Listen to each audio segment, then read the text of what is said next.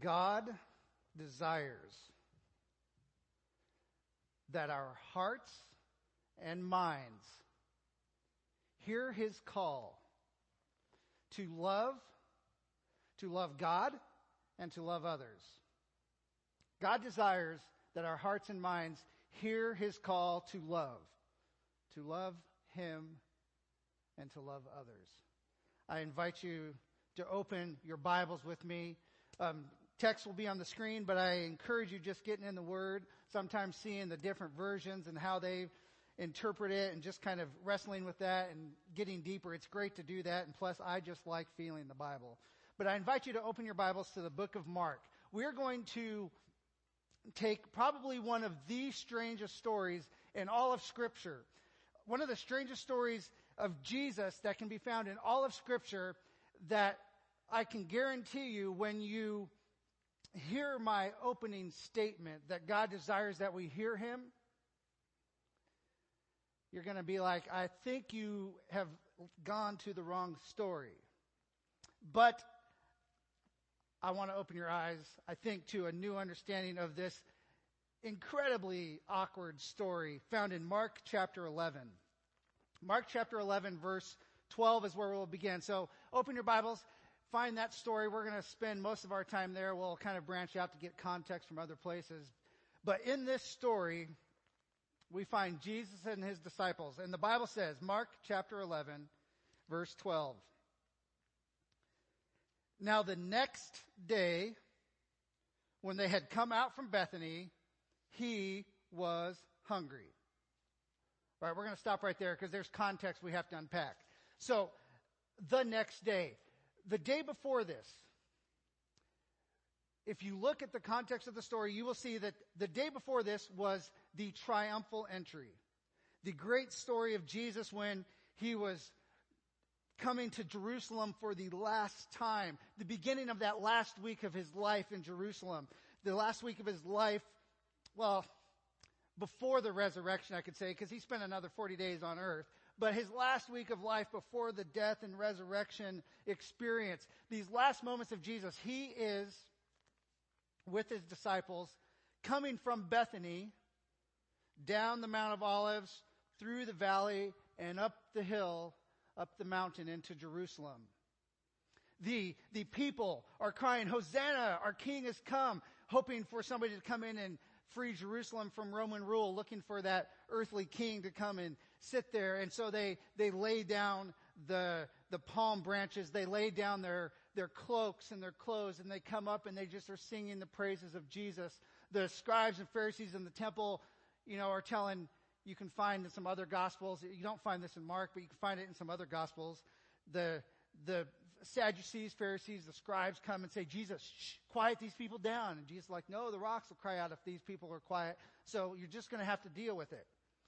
And so Jesus is there with his disciples the next day, walking the same road. I imagine after a parade, there's remnants of these browning branches still on the ground on the road. I'm sure if those kids back then were anything like me when I was a kid, I'm sure there's a few child's cloaks still out left on the road. Left there because they got so excited they forgot. And man, if I did, if I unpacked clothes at camp, I lost clothes at camp. If I wore the same clothes all week, then I came home with everything. Um, both of those things happened in my lifetime. But after a parade, after a parade, I'm sure that there was trash around. And, you know, I, I like parades. I had an experience once where I was able to be a part of a parade. And when I was in college, I was a music major. And my instrument was percussion. And my drum teacher had this opportunity. She and I went and worked with this group of kids, and we created a trash can band. So a trash can band that had the sole purpose of walking through the streets of Lincoln, Nebraska one weekend and encouraging people to keep the city clean. And so we, we made these rhythms and they played big trash cans and little trash cans with drumsticks and stuff. It was a lot of fun. And at the end of it, when they were done marching, they would kind of split and go to both sides and they'd be like, keep Lincoln clean. And I mean, just a great time. Parades are a lot of fun. And I'm sure the parade that Jesus experienced that day had a lot of that feeling, just a lot of fun and exuberance. But the next day, when they had left Bethany, walking the very same road down the Mount of Olives, through the Kidron Valley, up to the Temple Mount, Jesus and his disciples are out walking, and Jesus becomes hungry. And going back to verse 13, picking up the story in verse 13, the Bible says, And seeing from afar a fig tree having leaves, he went to see if perhaps he would find something on it. When he came to it, he found nothing but leaves, for it was not the season for figs. In response, in response, Jesus said to it, Let no one eat fruit from you ever again. Kind of a kind of a terrible, horrible, no good, very rotten day kind of a feeling right there. Um, let no one eat fruit from you ever again. No fruit now, no fruit ever. And his disciples heard it. This, this story confounds a lot of people because they look at this and they say, this story can't possibly be true. This story can't possibly be true because Jesus would never go and destroy a tree for no reason, especially when Mark points out that it was not the season for figs. Okay? This tree is doing what it's supposed to do and not producing fruit at this moment in time, according to Mark. According to the season, this is not when it's supposed to happen. So Jesus comes up and condemns this tree that has leaves but no figs and is like, tree, you're done. And so many commentators and people just look at this and say, this can't be true. It can't, it can't be true. But I believe that it's completely true. I believe that Jesus did it, but not for his own purposes. Remember, when he was tempted in the wilderness, Jesus did not spend time turning stones into bread for his own purposes. And in his only miracle of destruction, Jesus' only miracle of destruction occurring right here, he would not be doing this for his own purposes. So we need to figure out what those purposes were. Now, I want to focus a little bit on that phrase that Mark closes this story with. And his disciples heard it. Because the question is, why even mention that? Of course they heard it. They're standing right there. Of course they hear it. Why mention that? Israel has a lot of things that it kind of identifies itself with. As, as Americans, if I were to show you a bald eagle or something, you would, you would have a sense of bald eagles are cool. You would have a sense of bald eagles represent America. You know, they represent, you know, there's something about that. And it's kind of like a national, a national symbol of just pride and beauty and, you know, fierceness that you have in the eagle. Just a really cool thing. Well, Israel had very similar things, except for their, their bald eagle was in fact trees. Now, I want to go to Jeremiah. Jeremiah was a prophet that prophesied to Judah, specifically to Jerusalem in the last, during the last five reigns of kings that led up to the destruction and captivity of Babylon. So Jeremiah was prophesying right up to the moments when Jerusalem was destroyed by the Babylonians. And I want to notice something that Jeremiah says. So if you want, flip over to Jeremiah chapter 8. Jeremiah chapter 8 verse 13. This is a prophecy against Jerusalem, against the holy temple, against that city. And he's going down talking about um, people who are wise, but really aren't being wise, wise men who don't do the right things. He's talking about people who say peace, peace. It's going to be okay when there's not peace. He's talking about those kind of people. And then in response to that, verse 13, Jeremiah says this of the Lord. I will surely consume them, says the Lord. No grapes shall be on the vine, no figs on the fig tree, and the leaf shall fade and the things I have given them shall pass away from them. So Jeremiah, standing almost in the same spot as Jesus, talking about Jerusalem, comes and is saying, there will be a time when there's no grapes on the vines, when there's no figs on the fig tree, and that the leaf shall fade. And all things I have given them shall pass away. I believe this is what the disciples were hearing. If, if I were to, there, there are phrases that we can say where we just know what you're talking about, where you just know what somebody's talking about. And right now I'm wishing I had looked some up because it'd make a really good illustration, but on the spot I cannot think of any. But you think of them. Think of these phrases that if somebody were to say it, you just kind of know what they're talking about. I think when the disciples heard what Jesus did, this, this prophecy from years and years and years before would have come to their mind and they would have maybe like, whoa, I've heard that before. I've heard, I remember the prophecy of Jeremiah talking about this, this fig tree that doesn't have figs and that fades away. Wow. Interesting.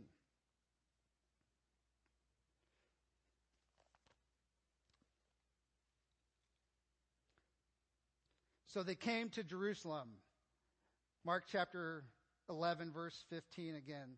So after they have this experience, they continue on up the mountain to Jerusalem. Jesus went into the temple and began to drive out those who bought and sold in the temple, overturned the tables of the money changers and the seats of those who sold doves, and he would not allow anyone to carry wares through the temple. Verse 17. Then he taught saying to them, Is it not written, My house shall be called a house of prayer for all nations, but you have made it a den of thieves.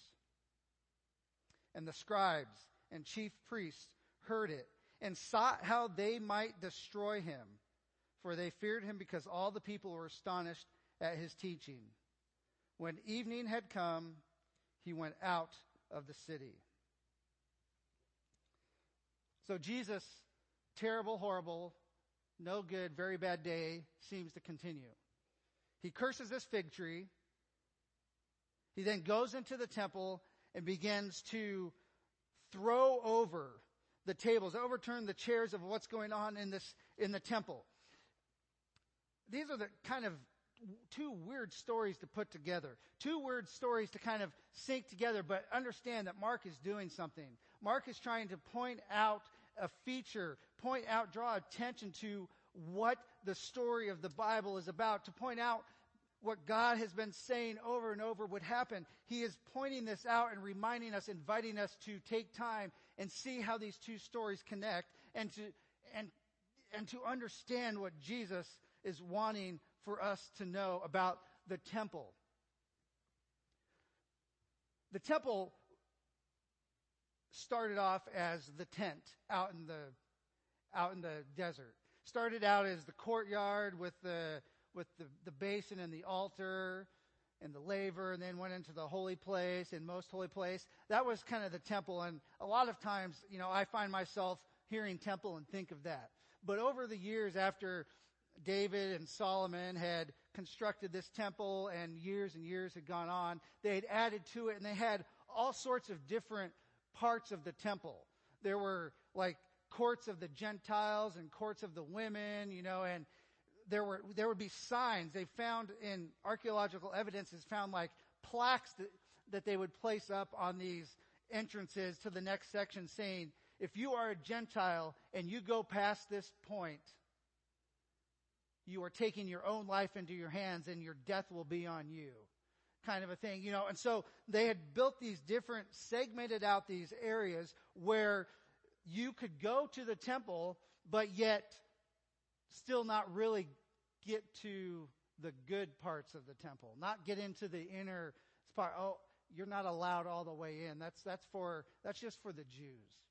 And so they had created this system and this, this system of worship that then preyed on those who had nothing. The, the poor people who would come, the widows, all of these people who would come to the temple, they would take their sacrifices and often they would inspect them and deem them not perfect enough and they would then have them go in and buy other, other temple, you know, sacrificial animals from the changers and then would kind of you know, some evidence says that they would just kind of recycle the ones they took away and put them back in into the, the fold and resell them, kind of just a, just a scam of what's going on. And so these people, the scribes, the Pharisees, the temple leaders have created this system of worship that is meant to exclude and take advantage of those who have come seeking God.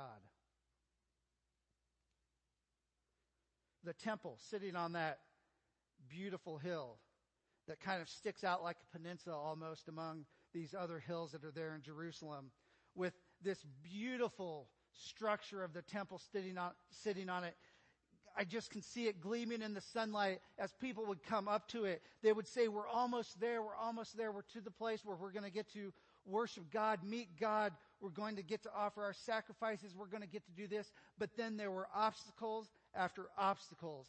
And what the temple had been meant to do, the peace that the temple was meant to offer for centuries had been just ruined and corrupted with greed, ruined and corrupted with, with bad intentions and just hypocrisy like none other. And Jesus comes in to the temple. He comes in and begins to teach. And he quotes two Old Testament prophets, Jeremiah and Isaiah. The first you find in Jeremiah chapter 7 verse 11. Jeremiah chapter 7 verse 11. This, this section of scripture again is Jeremiah prophesying about what's happening, going on there, and refers to those, the, the people of Jerusalem as those who have become like a den of robbers. Now some translations will use thieves or some other variation of that, but what he's saying here is like, hopefully I have it yes, den of thieves. So the new King James Version has den of thieves. A lot of other translations will have den of robbers. I've found a lot of people who differentiate, differentiate between that, and I think that it's kind of true, but what, what it's saying is it's saying these aren't people just taking an opportune moment to take something from somebody, like the opportunity's there, and they just kind of grab it and go away. Um, like I kind of say about doors and locks and stuff. Doors and locks aren't only meant to keep the honest people out. Um, doors and locks don't really keep the dishonest people out because they can come through. And if they're going to get through, they're going to get through. And so what Jesus is saying is that he's saying this isn't just somebody taking an opportune moment to take advantage and then kind of going home and feeling bad about it.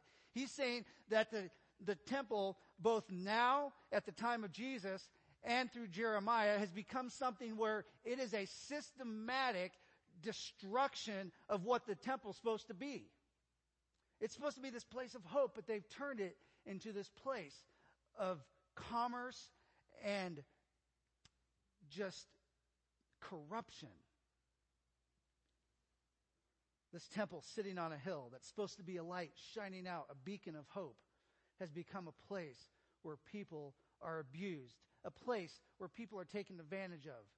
It has become a den of thieves, a den of robbers.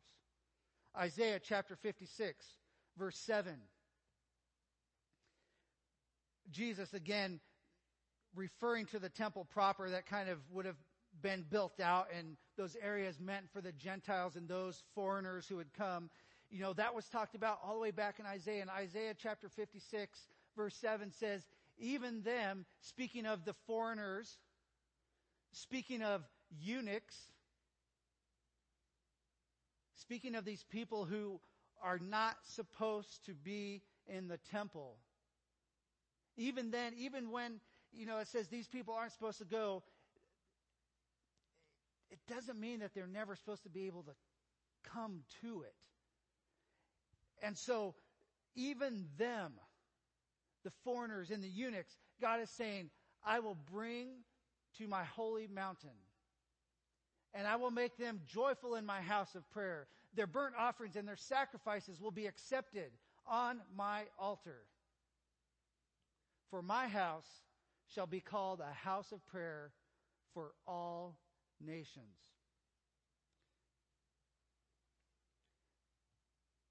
When the Bible says that Jesus was there teaching, and, you, and references these verses, you have to assume that Jesus didn't just use this one verse in his sermon. When Jesus was teaching, he probably taught the whole context of what was going on. But just in the gospel writers, they kind of point out here is the main point of what he was saying. And so, as Jesus comes in that day, after cursing the fig tree, and arrives at the temple, Jesus is there overturning these tam- tables, beginning to uproot the system of sacrifice that has been established. And he's saying that what you have turned this into, while it was never going to be good enough, has become something that is awful and detestable to God. It's become something that is going to cause this temple to be destroyed. So Jesus saying these things.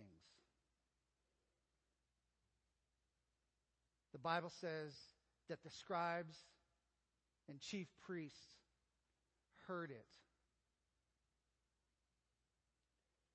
It's interesting, and I don't want to get too geeky on you or too Greeky on you, but it there's a difference in the words that are used there that just gets missed in English.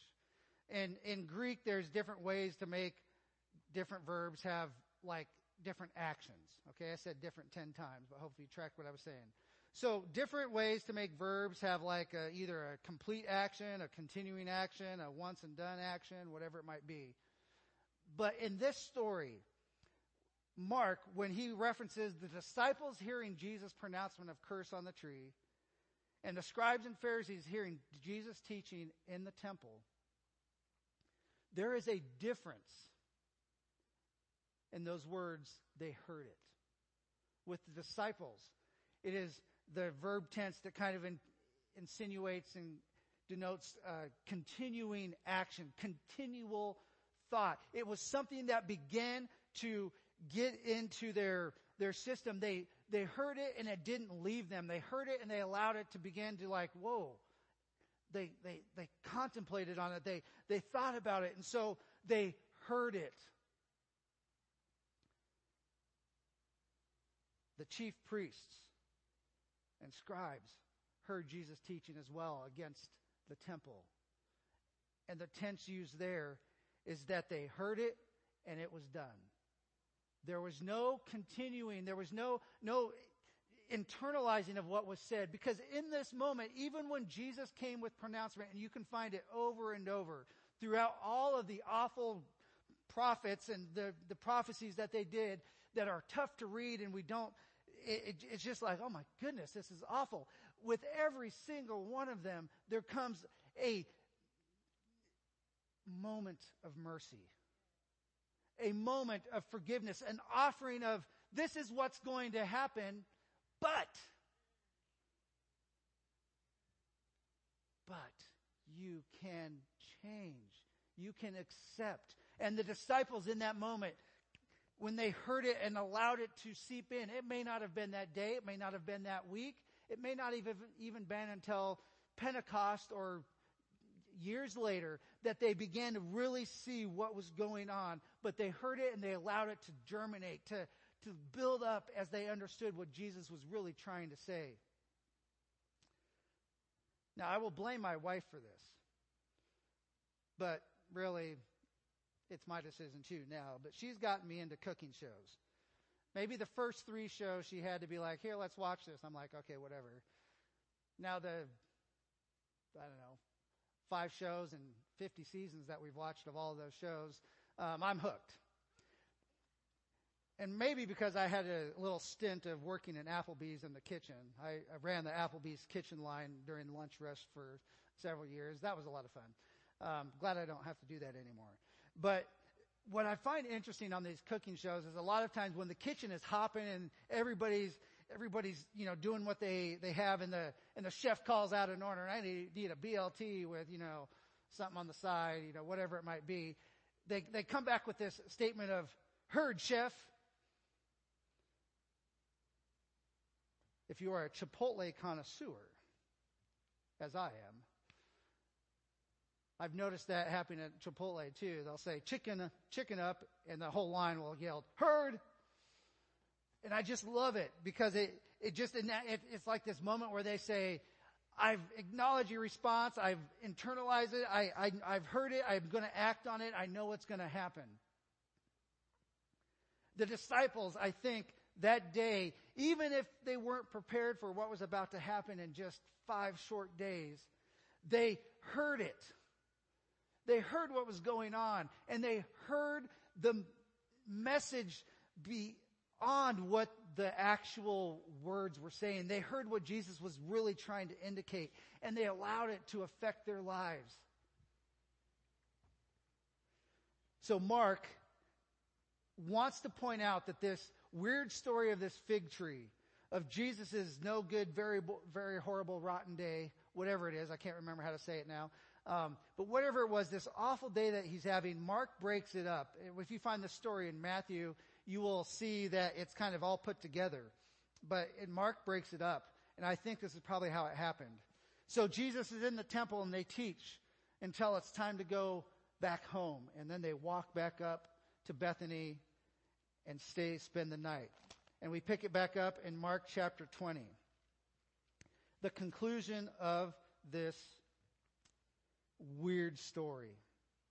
Now in the morning, verse 20 says, Now in the morning, as they passed by, they saw the fig tree dried up from the roots.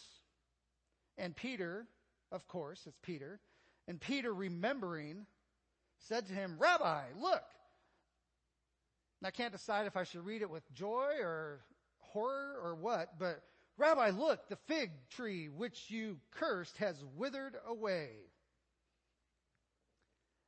Just a strange story. But the strangeness does not stop there. In fact, I was reading a commentary this week that said that's kind of where the story should stop because what comes next must have been Mark just forgetting or just kind of saying, oh, I need to talk about this next topic and just sticking it in. But Jesus answers the, the exclamation of, look, Rabbi, the tree you cursed has withered away. Jesus says, have faith in God. What? That, that, that makes no sense. The tree you withered, that you cursed has withered away have faith in God. Withered trees are not my go-to faith motivation for me personally. But Jesus answered, have faith in God. For assuredly, I say to you, whoever says to this mountain, be removed and cast into the sea, and does not doubt in his heart, but believes that those things he says will be done, he will have whatever he says. Now, I don't want to step on any toes too much. But oftentimes, I think we use this text way out of context. Because I'm sure at some point we've all talked about, man, if I just had faith the size of a mustard seed, I could move this, I could move a mountain. I could move a mountain. And I just, I always think of that like if I have faith to move mountains. Now in 1 Corinthians 13, that phrase is kind of used, so I will, I will concede that point. But every other place in the Gospels that this is used, that is referenced, it's not faith to move a mountain. The Bible says if you have faith, you can say to this mountain, the fig tree, withered on the side of the road from Bethany down the Mount of Olives, across the Kidron Valley, up to the Temple Mount, where the temple sits in my mind, gleaming in the early morning sunlight, reflecting back towards them as they are coming in from the east. Jesus saying, if you have faith, you can say to this mountain. This mountain that has come to represent a religion gone wrong. that has come to represent everything that has been distorted by sinful men about what God wanted for his creatures, that what God wanted for his creation. He is saying that if you have faith, you can say to this mountain, get up and be removed into the sea.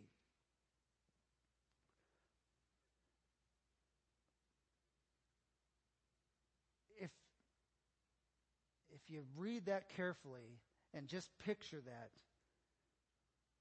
mountain or landmass be removed and go back into the sea. This is almost a moment of decreation.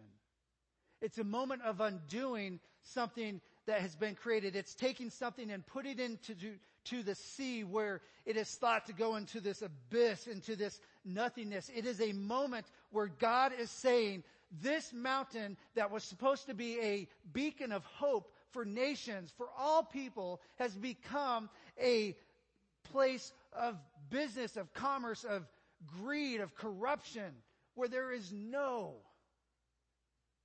hope, where there is no peace. And God is saying in that moment, this mountain, this mountain that represents all of these things will be taken away.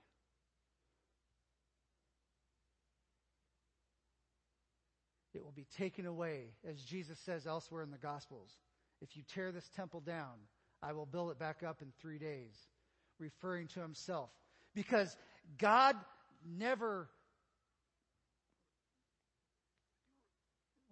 uh, decreates without adding an option for recreation. And in this moment of saying, if you have faith, you can say to this mountain, you can say to this mountain, get up and be moved into the abyss. Get up and go away forever. Get up and be sunk away so I never have to see it again. This is Jesus reminding us of, of his call, of his promise that he will make us new creations. That he is offering us to say to ourselves, to say to us, this mountain, whatever that mountain might be in your life, this mountain of addiction, this mountain of anger, this mountain of pain that's in your life, this mountain of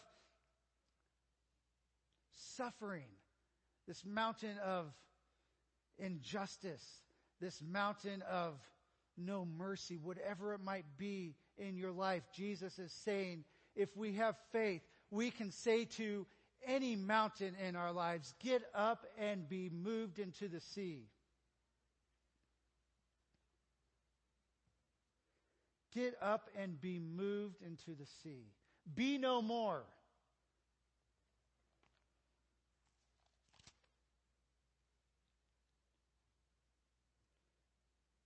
Therefore, I say to you, whatever things you ask when you pray, believe that you receive them and you will have them.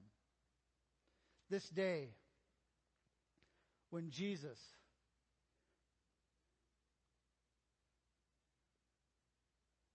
cursed this fig tree as an enacted parable reminding the disciples and all those who would hear it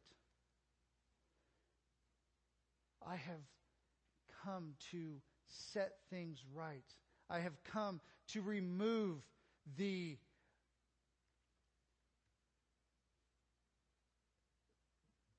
the awful things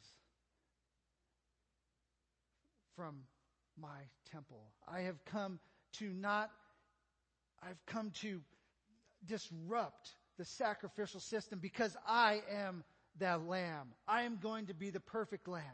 And Jesus has come to say, this temple can be cast into the sea. It can be destroyed. It can be no more because I'm going to rise up and I'm going to be that chief priest that these priests are not being. I'm going to be that perfect high priest for you that has gone through your sufferings, that understands what you're doing, but yet is always there for you. Jesus is reminding us that he wants to be that priest in our lives.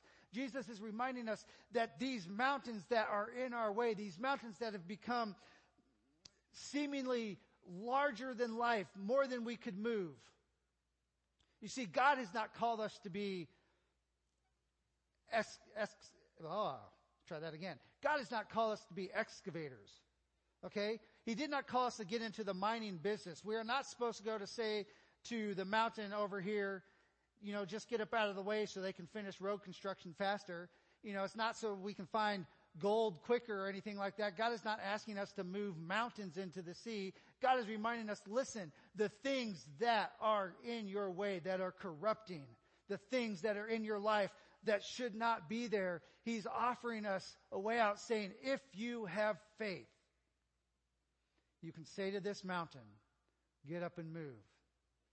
And Luke, that story has a reference to you can say to this mulberry tree, get up and move. You can say to these things that represent what they shouldn't, things that don't represent what they should. You can say to these things in your life, get up and be moved. God is inviting us to hear his call. He is calling us every day, and he will do whatever it takes to remind us that his love for us is so great that a system that did not work, because frankly, it could not work, he was coming to replace and say, I'm going to be that lamb. I am going to be the one. If you have faith, you can say to this mountain, get up and move. What mountains in your life do you need to ask God to move? God will move those mountains. He longs to move those mountains. God desires, God desires that we hear his call. Hear his call to love God and to love others. Friends, I hope that you will hear the call of Jesus. I hope that you will respond to it. I hope that you will let him come into your life. I hope that you will hear that call continually. Let's pray. Father God, we find ourselves today in a moment where we need to have faith because each of us has mountains in our lives. And Lord, you have promised that if we have faith, God will take care of what we've asked for. Lord, if we are the people who are causing corruption, chaos, if we are causing anything that does not truly reflect you, God, I pray that you would remove that. Lord, I pray that you would replace it with that new creation that you've promised us. The old things are gone, the new will come. God, enter into our lives. God, you are welcome here. We ask these things in the saving name of Jesus.